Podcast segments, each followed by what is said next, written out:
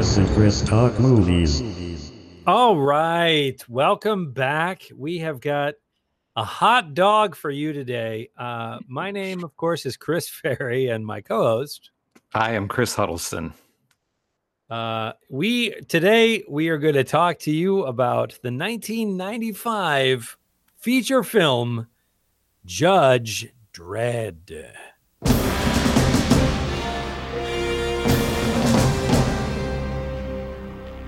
When there is crime in society, there is no justice.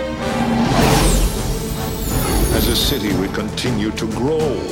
73 citizen riots. Come and get us! Throw down your weapons and prepare to be judged! Judge this! Court's adjourned.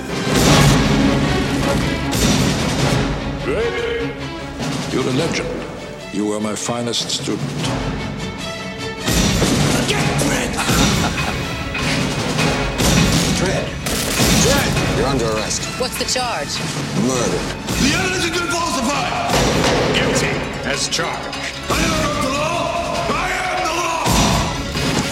Chaos. The sentence shall be life imprisonment. I'm the chaos. Dredd?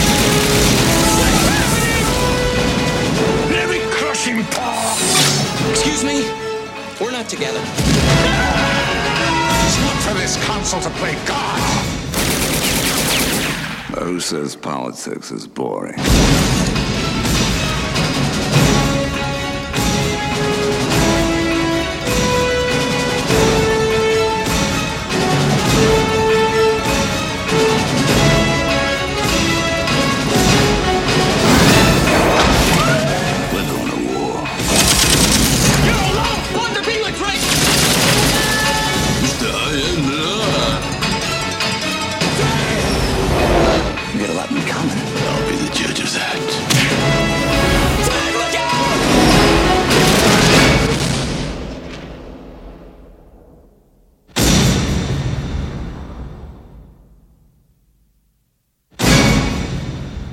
Okay, so that trailer was a hot mess if you could see it, but listening to the audio of it was like a plate of hash. Um, but um, you know, it is what it is. So, Chris, why don't you give us the synopsis of this film? All right, so this is an incredibly brief synopsis from IMDb. In a dystopian future, jo- Joseph Dredd, the most famous judge, a police officer with instant uh, field judiciary powers, is convicted for a crime he did not commit and must face his murderous counterpart. That is brief.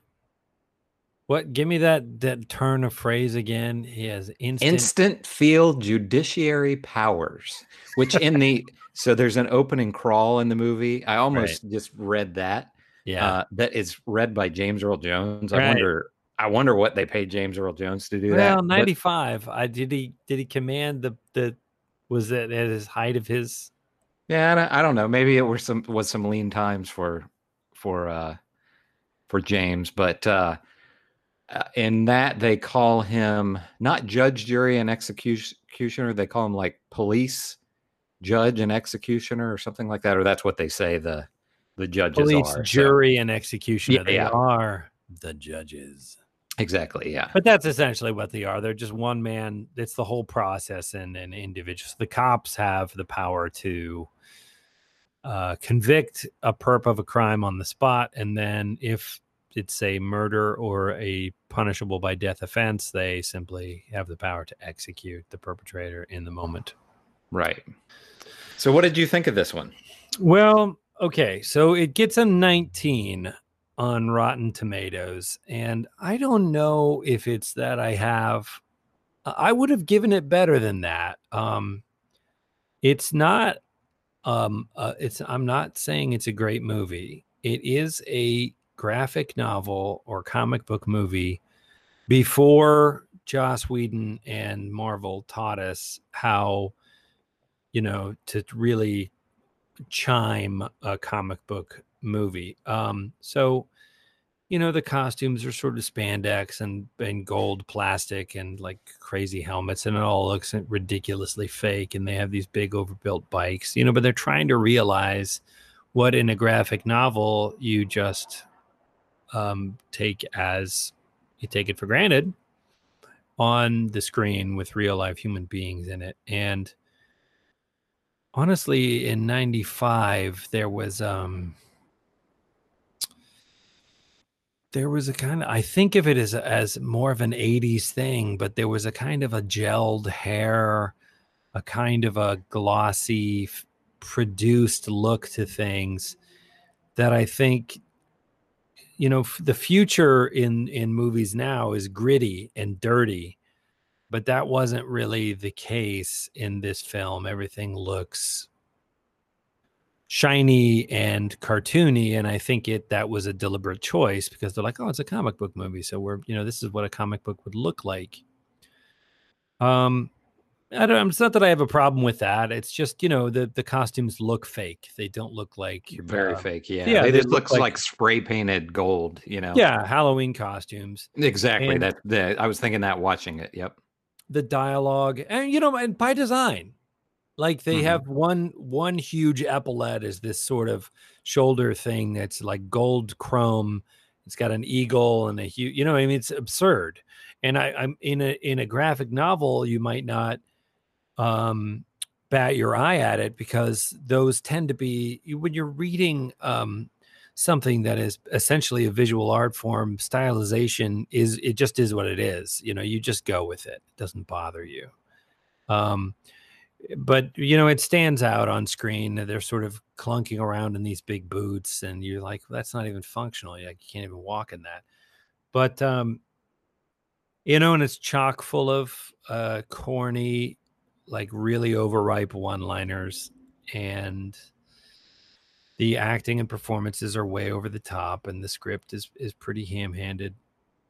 But it's an hour and a half so it's Mhm. not like you're in it to suffer for a long time and they did have some big um you know big set pieces like painted backgrounds of the sort of future city which is a kind of quite flying cars and flying motorcycles which i think in 2020 we're like okay there's not going to be flying cars but um you know it- there's more than i think 19% uh to like in this Yeah. and i enjoyed revisiting it i'm not gonna like buy it or go back and watch it a third time i don't regret i don't wish for the time back what did Mhm. you think Yeah, I'm I'm I'm say I'm pretty much in the same boat as you. Um this is definitely better than Johnny Mnemonic that we watched a few weeks ago, although it's a weird thing revisiting these mid 90s movies because they at least these sci-fi ones they all kind of look the same. It's like you're saying it's it's all this kind of bright lighting. It's almost like the same cinematographer worked on or the you know the, the same lighting and everything was uh, it's just a weird a weird thing to me but it's so i was reading uh, I, I saw this originally in the theater and I, I know people hated it at the time and and i don't remember disliking it that much you know i think it was i thought it was okay at the time um i was reading today this was another one just like uh, Stallone and Nighthawks last week, that was a troubled production. The director Mm. wanted this to be dark, and Stallone wanted it to be funny. well the So they were- material is dark Yeah, yeah. And the this source was material is dark The source material is dark. The screenwriter for this wrote uh, Die Hard, the original Die Hard, and 48 Hours, among other things. Ah.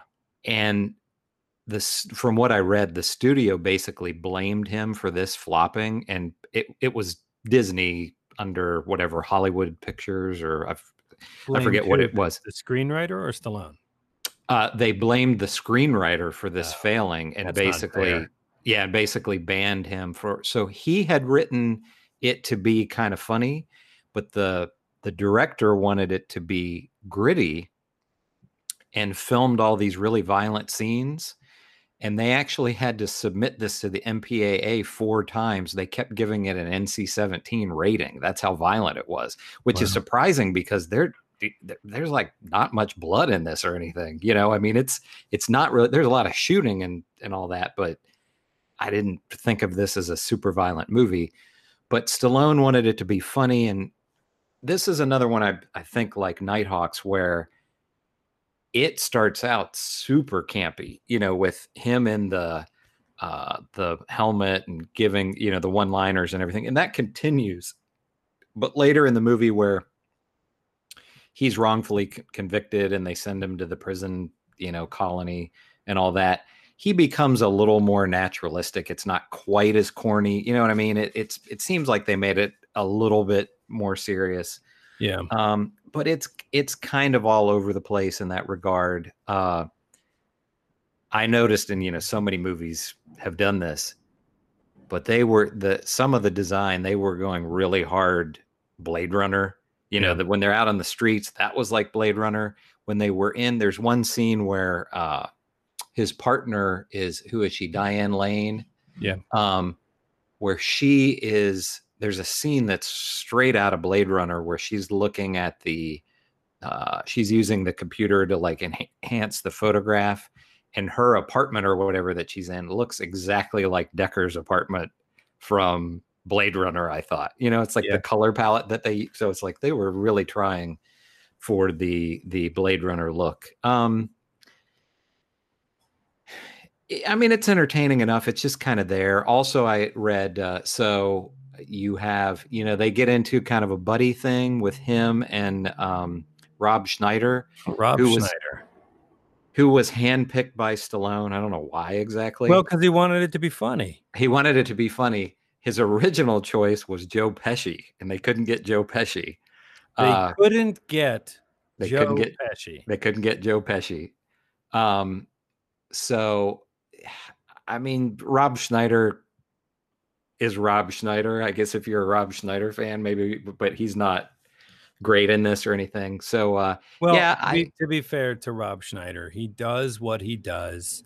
Yeah, It- he's acting like Rob it's- Schneider. You It's know, very clear and very specific, and it, it may not be everyone's taste, and it's certainly lowbrow. Mhm. But I can't, you know, as an actor myself, like I can't fault Rob Schneider. No, he does. his niche yeah, and doing his thing. And he, I'll say the other, just to skip for a second, like so, so he is what he is doing is a very clear comic sidekick character. He's going at it with all of his heart, right? Mhm. Whether or not it fits the overall tone of the movie or jives with everything else, you can debate. But Armand Assante as the uh, villain is really chewing the furniture. Oh, And yeah. I, I enjoyed watching his performance this time around Mhm. enormously. Like, is he over the top? Hell yeah, he's over the top. But I he kind of steals the movie, you know. It's I think Yeah. you, you And love I- to hate him. And I had remembered this as in my mind, I had remembered this as being that they were trying to make a serious movie, but they just failed. But this is you watch it, and clearly, at least Stallone and the others, you know, maybe the director had a different view, but they're in on the joke. You know, this isn't like, oh, we're trying to make a cool movie. This is we're trying to make a campy movie. Essentially, that's how I felt watching it. Yeah, yeah. So it's it's not like this was supposed to be cool and gritty and serious, and it just didn't turn out that way. I thought It- of th- Total was- Recall. Um, Yeah, I thought of Re- Total Recall. I thought of uh, uh, you know another Stallone movie, Demolition Man. Yes, exactly. Where, but with, with to, sticking with Total Recall for one second, it's like Mm-hmm. uh, on on the face of it, it's this sci-fi with some animatronic horror touches. It's it's a serious movie, but it is an entertainment. hmm So I wouldn't say that Total Recall is a comedy, but they do give Schwarzenegger's character a lot of little like comically leavening moments and little buttons of things. He takes off the woman's mask and then it blows up. It's like all shot through the movie. They're trying to like make it family friendly in certain ways. And I mean, we're not reviewing that movie today, but I, I think ultimately I remember that movie fondly. I think net Hmm, it yeah. worked at the time in a way that this one did not work in that way. It wasn't a serious future where the stakes are the are the entire planet. Um, but there's really effective comic moments throughout. I did feel like it was at war with itself in that regard, and it makes total sense having you say that um, Stallone wanted it to be a comedy for whatever reason he would have had, but the director uh, was pulling it in a very different direction because I think the source material is pretty clearly dark and gritty. And that was something that I wanted to ask you. Did you ever read any of these comics? No, well, yes, but not comprehend. Like, I not I wasn't a collector. I can't. You know, out of curiosity, I read a Dredd here or there, but I didn't. It's been a long time, so I can't. I think really this speak. was a little before our time. I think the comics were, you know, for one thing, they were British. They were kind of, uh, they were kind of underground. Uh, the first ones were black and white, I think. And I remember somehow when I was a kid, I got some kind of a, a comic catalog that, uh, you know, just a paper mail order thing, obviously pre-internet, where they just had all kinds of stuff in there that you could order. And I always, I remember paging through that, and there was a lot of underground stuff like that that you know you couldn't just buy like at the supermarket or whatever. And uh, I remember seeing a lot of the covers, and and I probably saw some in the comic store, but they were just a little too adult, you know, when I was ten or whatever. Uh, so I was somewhat aware, and at some point along the way, there was there's probably been multiple of these since, but there was a uh, a Batman Judge Dredd crossover that I had. Uh, I don't remember anything about it other than it was this Batman. I think Judge Dredd, you know, goes to Gotham or whatever. But uh, yeah, like you said, I, I and you know we could probably uh, we probably should review the new one uh, at some point because I think it much more got the tone right of the comic where it's a lot more violent and dark. I, I would Uh, love to, but you had mentioned in our previous uh, chats that you couldn't get through it. Yeah, I I- I don't know if I just I, I think the times that I tried to watch it, it was late at night and I was falling asleep. But uh, what I saw of it, I thought was fine, and and I'd like to go back to it and and uh, uh, you know and watch it. I think I would like it well enough. Yeah, I've always I- wanted to go back and finish it. I'm not nuts about the idea of like doing um uh, whatever. Series? We haven't been doing this enough to have any precedent set, but you know, I thought about it. We did Stallone, and now we're doing another Stallone. But I kind of would like to watch Dredd. I, I I liked it for a number of reasons. Here we are. We're already reviewing it, but I mean, um, just as a pre-taste, because we will get to it. It I love. still with that me? it Can you hear me? Did I lose you? Mm-hmm. Okay. Yeah, I lost I lost you for a second. Um, I was talking about the new Dredd. I I really enjoyed it. I think we should, if you're willing to look at it, compare the two. Because Oh sure, yeah, yeah, I'd, I'd definitely be, be willing. this was a big glossy production. That one feels like a much lower budget production that they wisely used the money they had. Um, Yeah. The performances are really spot on, and I'm a big fan of um, Karl Urban, who plays Dredd He's great. Yeah, that one. Uh, I have a whole riff I can go on, which I won't bore everyone with now, about actors whose performance is limited by their whole movie. They're wearing, he's wearing that helmet. I don't think he ever takes his helmet off. So it's from literally the nose down, is his entire emotive performance as an actor. It's just his body language and the bottom 30% of his face. And he does a great job. He does Yeah. a great job at it. Um, and that was an area that in my sort of reading today that was an area of contention with this version the 95 version i guess in the comic uh he never or very rarely takes the helmet off and uh that was where they really broke from what the the fans wanted because disney was the parent company for this and they viewed it as we don't want to have our star in a in a helmet the whole time. So well, of course, Stallone you know, wouldn't have wanted that either. You know, probably It's yeah, like Stallone wanting it to be a comedy. You know, Oh, you know, I don't know if he was a producer on this or not, but you know, he exerted as much power as he could to make this a movie Yeah. that he wanted it to be. Um, Yeah. He has said that the director was kind of a bully, that he would just come out and and try to uh, terrorize everybody. I don't I don't know. You know that that's coming from Stallone. But one thing that I wanted to say, you you brought up something that that uh, I thought was interesting.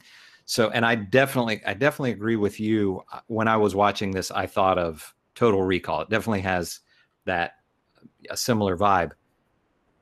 And that was another Total Recall was another Paul Verhoeven movie uh-huh. it's a shame that Paul Verhoeven never worked with Stallone.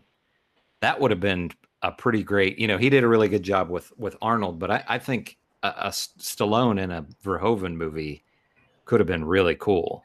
Yeah, you which know, is something I never really thought about. But I've never been a big Stallone fan, but it's undeniable that he is a movie star. You know, Oh, the sure, camera yeah. loves him. I think he's just he's such a funny figure. You know, the voice and the, the crazy lip thing. Uh, you're just mm-hmm, kind of like, mm-hmm. are you okay? yeah, you know, it's just so out there.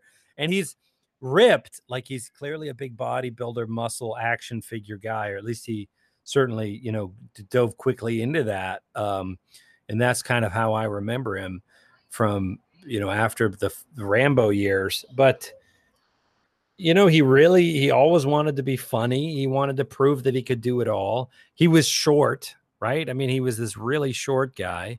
So he's this whole bundle of contradictions.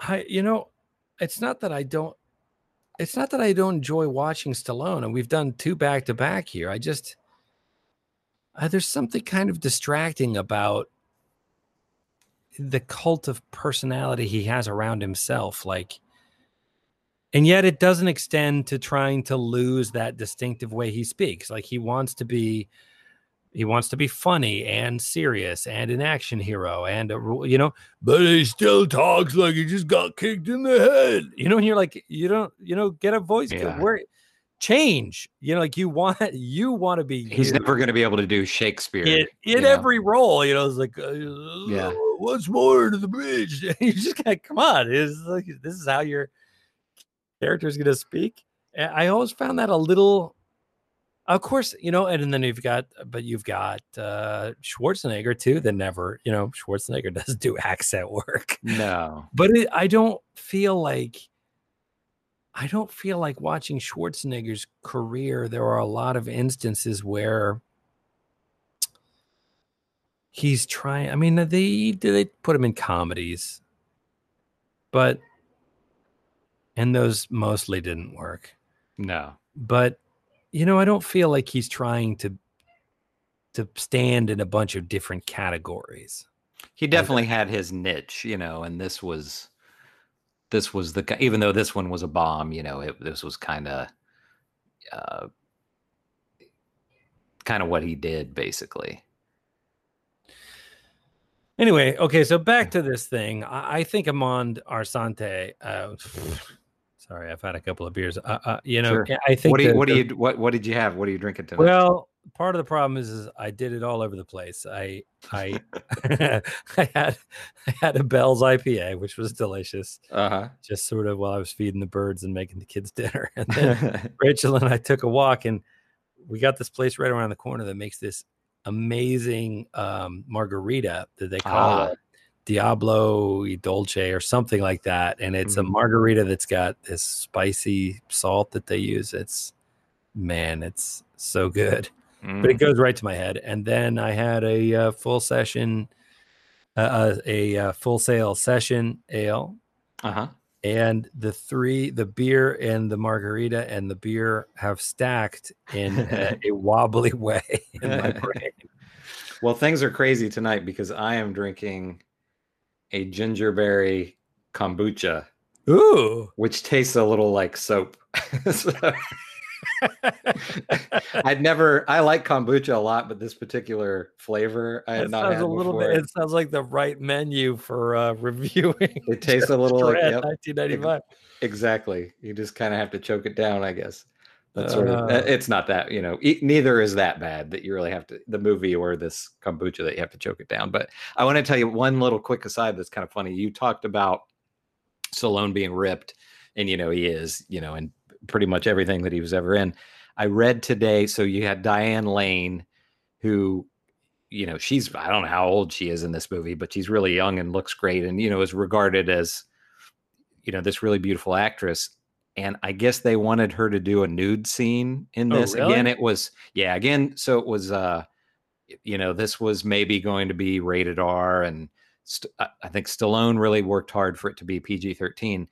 Well, she was quoted as saying she didn't want to do a nude scene because she said she was afraid that it would be uh, her butt on on screen next to Stallone's, and she didn't want to have she didn't want to be competing against him, which I thought was kind of funny. I guess a love scene because those two have. And you know that's a thing. Stallone. it- It's kind of like with Arnold. Uh, we had this last week with with Nighthawks. There wasn't quite a nude, uh, not a nude scene, but a love scene in that. But there were romantic scenes, yeah. and outside of maybe you know Rocky with Adrian, Stallone doing love scenes or romantic scenes, it just doesn't work. You know, it just it just comes off as so. It was. I thought they would would maybe do you know something But you know, I, You know, we, big we ought to go back line. and watch Rocky, but I don't remember his character in Rocky. It's maybe the most vulnerable I've ever seen him on screen. Like Yeah. it's not a peacock role. He is playing a guy who's not very bright. Like the the best thing you can say about him is that he's got stamina, he's got perseverance, and he stays stuck in there, and he keeps getting back up. Like, Yeah. and it, it- he is the hero of the film. It's a great film. But uh, is there a love scene with Adrian? I think they kiss. Yeah, I don't know that there's a love scene, in love with her. It's more kind of a little bit romantic scenes. But which, it actually feels intimate. Like Yeah. you feel that this guy, imperfect as he is, genuinely cares for her and may not be capable of, you know, and it may even be aware that he's not capable of of loving her in the way that she wants or needs to be loved. But that's part of the beauty of the film is the kind of I am what I am. You know, there's a Popeye to it that's just kind of like I know I'm not what I'm not, but I I can only be what I am. And there's something kind of authorizing in that that I think is it's really remarkable. And in some ways, he came out of the gates with that as his first performance. And I don't know that he ever handed in anything quite that profound since. I wonder if it's Maybe, almost maybe that's not fair. He did a lot of movies I haven't seen. Yeah, uh, bu- but I wonder if it's almost like a a band does their first album, a band that has been, you know, they've been performing and writing songs for 10 years or something and they do their first album and it's amazing and hits and then they've got to do another album a year or two later and you know, they've got to write songs in 6 months or whatever, you know, it, he had worked on Rocky for years and years and years. Suddenly there you know. are shoulds, right? Yeah. Suddenly there are there are expectations and Right. there are supposed to be's and there are marks that it's got to hit and there's marketing and there's other people involved and you know, yeah, it, it definitely it gets complicated. I, he, He- was he was a- clearly in his career concerned with the shape of his star trajectory, and I think he was very effective at it. You Sure. know, I mean, he's successful. Oh yeah. But and like everybody, this- he had his flops and he had his hits and Yeah. you know all that. Yeah, of and course. Demolition Man. It I I think I had a lot of memories of Demolition Man. For once, I was like, wait, is Wesley Snipes in this? Mhm. And I was like, oh no, that's that's a different movie. Yeah, it just has that same kind of, you know, it has the feel of that, and as we said before, uh, Total Recall, and I'm sure probably some other other movies in there. Another thing with you brought up the costumes, and I I saw his name in the opening credits and was like, oh, that's interesting, and then read about it.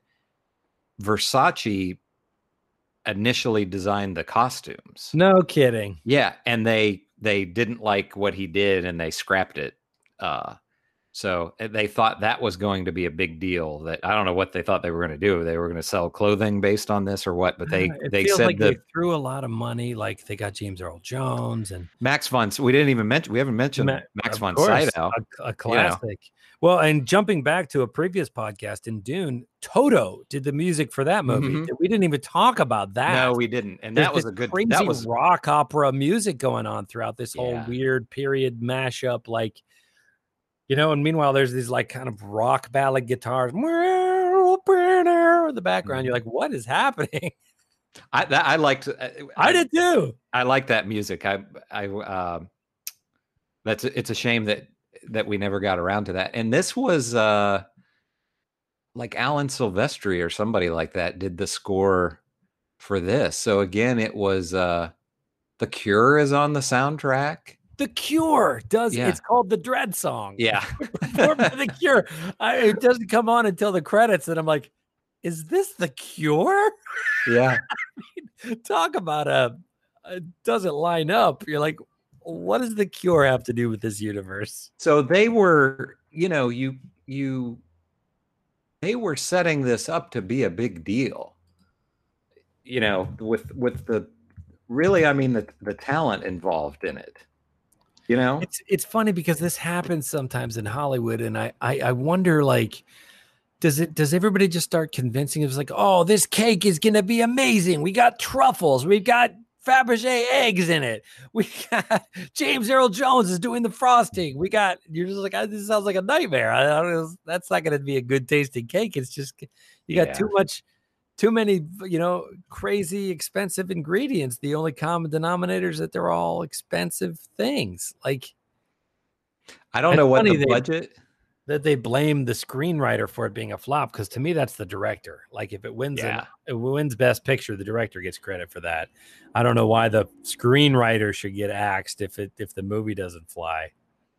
And the creator of the comic, I, I read a, a couple of quotes from him where he said, uh, you know, a lot of people just blame Stallone that he was he was miscast. He's not the right guy for the role. And the the the guy who created the comic actually said he thought that Stallone was fine in the role, that he just thought he was in the wrong movie, basically. That this Yeah. the, the tone that they went with, you know, was not was not right. It only made in the US 34 million dollars. I don't know what the budget was, but and then internationally it made 78 million. So it, it did a little over 100 million, you know, total. think- but even in 95 dollars that's not very good. I, I think that might be true. I I didn't.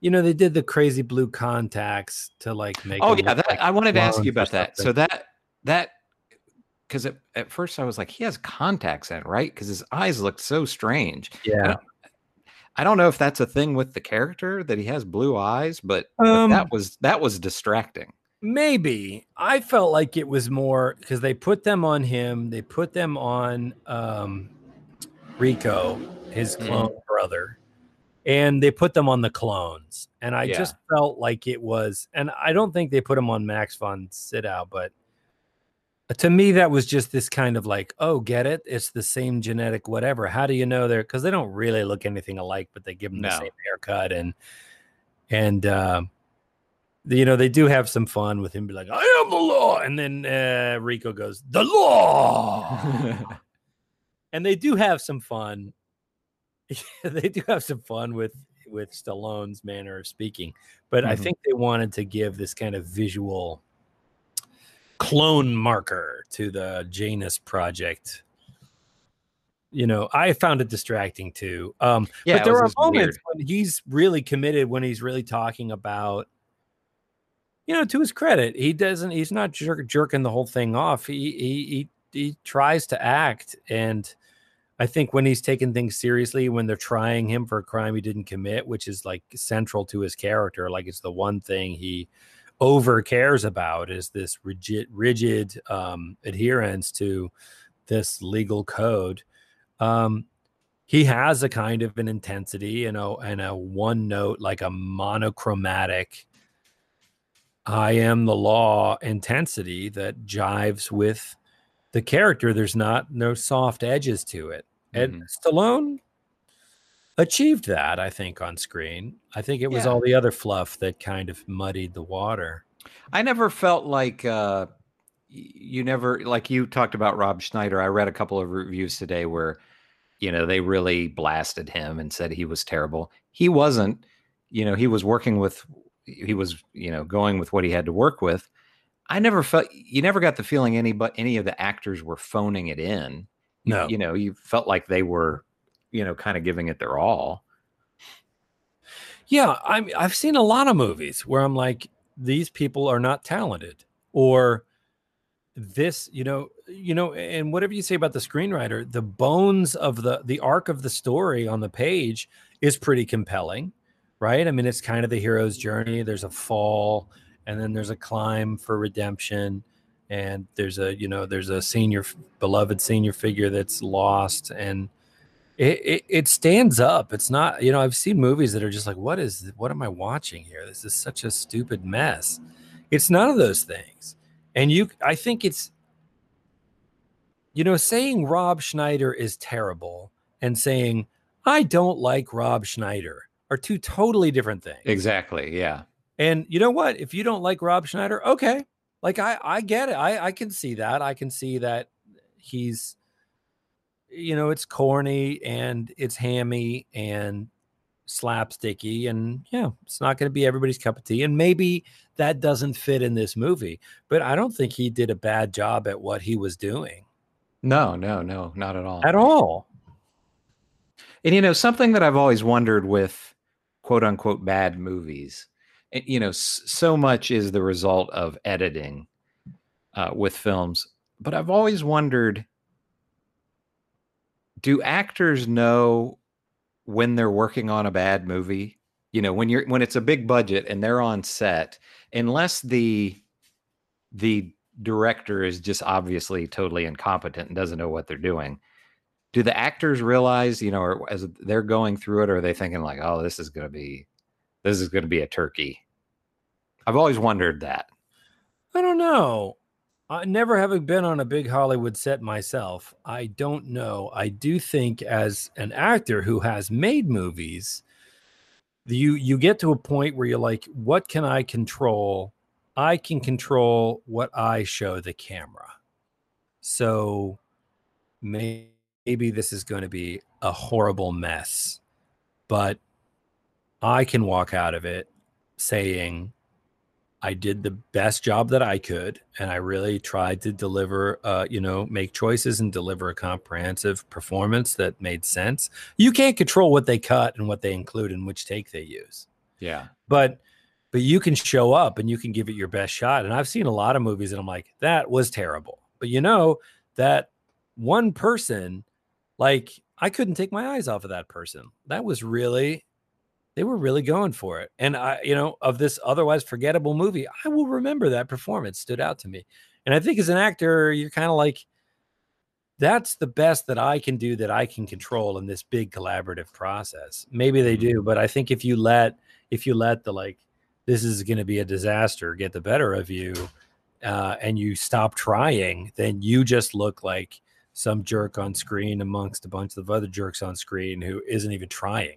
Yeah, and that doesn't show you well at all. no no. I think kind of the flip side of, of my question is i i think it's you know these people are all professionals and they're paid a lot of money and all that. I think it's a little bit because there are so many moving parts and it's so difficult it, I think it's a bit of a minor miracle when movies turn out to be exceptional or amazing you know I agree. And I tend, I mean, it is a collaborative process. I tend to lay that at the feet of the director. I mean, Yeah. I, I think, for example, Lord of the Rings, which I know I keep coming back to. well but sure but it's you Peter know Jackson, it was a huge success, and particularly in a genre that does not have a history of success. Um, he had so many people collaborating with him on that, and his ability to convey the specificity of that vision all the way out through the capillaries of second and third unit directors and extras and costume design and set design is remarkable. And so when you see the triumph of that, yes, all of the actors and everybody did a great job and they all deserve their um, laurels for that. But at the end of the day, you have to say, if there were a single person responsible for this, it's got to be the director, right? Because from the top down, sometimes you it's you can't expect someone to control all of that minutia. But when somebody does, you know, Ridley Scott's another one that I think conveys an enormous amount of control out through the vision of his. He, he makes very the movies he makes tend to have a very clear vision and what a part of the reason why I think so many of them are really, really good. And then the ones that don't, like what was the one that he made about the Crusades? Was it Kingdom of Heaven? Yeah, something like that. I've never seen it, but yeah. So if you watch the studio release, it has problems. Um, but then if you watch the director's cut, it's much better. And you think, you know, part of the reason why he gets to make a lot of movies is that he is a studio man. Like he knows on what side his bread is buttered. Uh, and if the studio says, you know, we want to cut this out and put in a ham sandwich, he says, yes, boss. And he'll do mm-hmm. his best to do that and make it fit. That's not always good for the movie. No. But he understands that what he's doing in the studio world is a job. And yeah to get hired again, he needs to be understood as somebody who tries to do what his bosses are asking him to do. Um, I think the wise execs uh, make clear what's important with Ridley Scott, and then they get out of his way. Yeah, right? let the guy make a great movie. Exactly. Uh, you know, I think a great example of, I mean, I agree with you. The director is ultimately the one that you know determines if the performances are good or not even. You know you look at liam neeson in schindler's list yeah. which i believe he won an oscar for and then just a few years later he's in star wars episode one. Not to pick on you know that movie that's had so much hate levied at it it's so funny i just watched some of that last night. He's just kind of flat you know and the same thing with uh uh ewan mcgregor another really great actor you know, who's just doing what he can in the yeah. Star Wars prequels because Spielberg obviously was better with actors than Lucas was, you know. So, uh, you know, when you have Oscar Oscar winning actors and and they're just terrible in a movie, to me that's on the director yeah well yeah I, I was watching some of the prequels last night because i remembered the scene in which they're on Geonosis, and Padme and Anakin are going to be executed, and Obi Wan are, are going to be executed, and they. I mean, it's it's a spectacular thing, but they've got them chained to these big rock pillars, and there's like three different creatures they're going to have devour them. Mm-hmm. I'm like, just shoot them. Why yeah. do you need to have this big gladiatorial? I mean, it makes for a great scene, but watching and Natalie the, Portman, another great actor. Yes, you know? watching the performances of the actors, even um, oh god, what's the name of the guy that plays Anakin? Um, Hayden Christensen. Yeah, who is not a bad actor. Hayden no. Christensen is not a bad actor. Watching him, you know, kind of emote his way silently through the scene where his he finds his mother and she dies, and there are these supposed to be these sort of um uh, sort of signposts toward his um, collapse into the dark side, where his, where his anger and his uh, pain and fear get the better of him. It's just so poorly told on mm-hmm. screen. The design for the most part in those movies is really remarkable. I mean, we're setting aside, and then there's then there's like these Jar Jar moments, or there's a moment where Obi-Wan goes into it's like a diner. It literally a chrome Greek diner in space and there's some big alien who's wearing like literally a greased greasy t-shirt and like a paper like what are you doing mm-hmm. and then there's some aliens that have these kind of well Jar Jar they have these kind of accents that are you're just gonna you say are you trying to ruin this franchise? What are you? How can you be so creative in all of these other elements, like the specificity of some of these war machines that you've concocted, and eh, you know, and then and then so lazy and I mean, I don't want to start a whole argument, but raises the word racist in Mhm. some, you're like I don't I couldn't get my head around these movies like these were your movies to ruin and you ruined them. That's terrible as a director. It's like let somebody else direct it then. Like you dictate all of these design elements.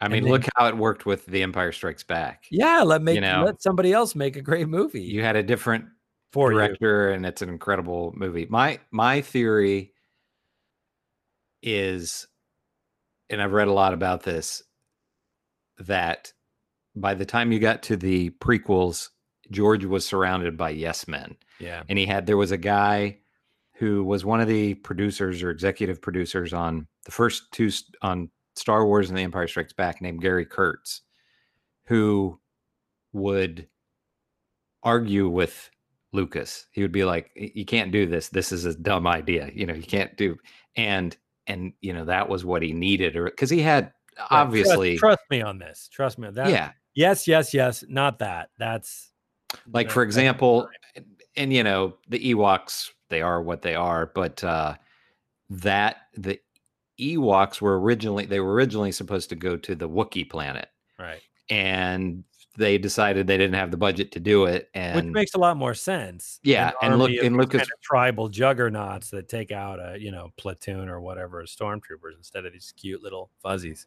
and lucas was like well we'll just you know we'll we'll just cut them down and make them smaller and gary kurtz was like that's dumb you know don't do that but but by that by that point you know by the time they got to return of the jedi he had they had already parted ways so um but yeah i mean lucas was obviously you know a brilliant idea guy but he just he really needed somebody else to direct his movies An editor. He needed An somebody editor. to come in and with a red pencil and be like, "Man, this is incredible. I'm going to cut." 40% of this and Mhm. where you know and that's going to make the other 60% really shine yeah because Jar Jar goes a long way. It's an albatross around the neck of the entire franchise, right? I think Yeah. somebody even cut a movie without eh, they cut a movie without Kid Anakin and Jar Jar in it, and i think apparently, it's uh apparently it's pretty good. like if you you, you know take out the anchors around its neck, Um, it's like it's not that bad. Uh, you know who actually did that, or has you know Topher Grace from that '70s show? Oh, that's who was I it? think he was the guy. Yeah, I th- er, he has one. He has an edit. I don't know if he's if it's you know the only one, but but he has an edit of either episode one or maybe like all three films where he just cuts out you know what he thought was was bad, and it's supposed to be. I think you can maybe you know either find. Um, it's maybe not on YouTube. Disney is probably taking Ah, it down, but it but, uh, you could find it. yeah. Oh sure. But They'd be Uh, foolish to we've step on it too hard because that uh, that boosts the whole property anyway, right? Yeah, yeah. We've gotten far afield from uh Yeah, from Judge Yeah. Dredd, but, we're but we're kind of out of time. that's anyway. okay. That's you know, right. it was a good starting point. I think. Do you want to do? Because you had you had suggested another film we could do for next time, or if you're down to like just springboard off of this and watch the new Dredd, um, we could do that for next week. Yeah, since we're kind of already in the the Dredd mood, I uh, that would be fine with me. I, I've always wanted to finish it.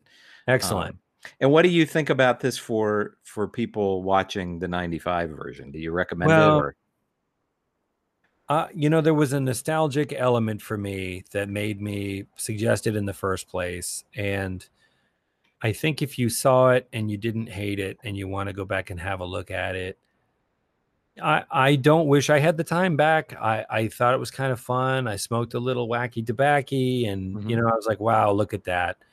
Um, so I mean, I give it a, I give it a tentative. Like my thumb is just above the horizon. Like if you feel yeah, this like- is about a 50. You know, it, it's definitely Yeah. not a 19 percent. This is about No. a five.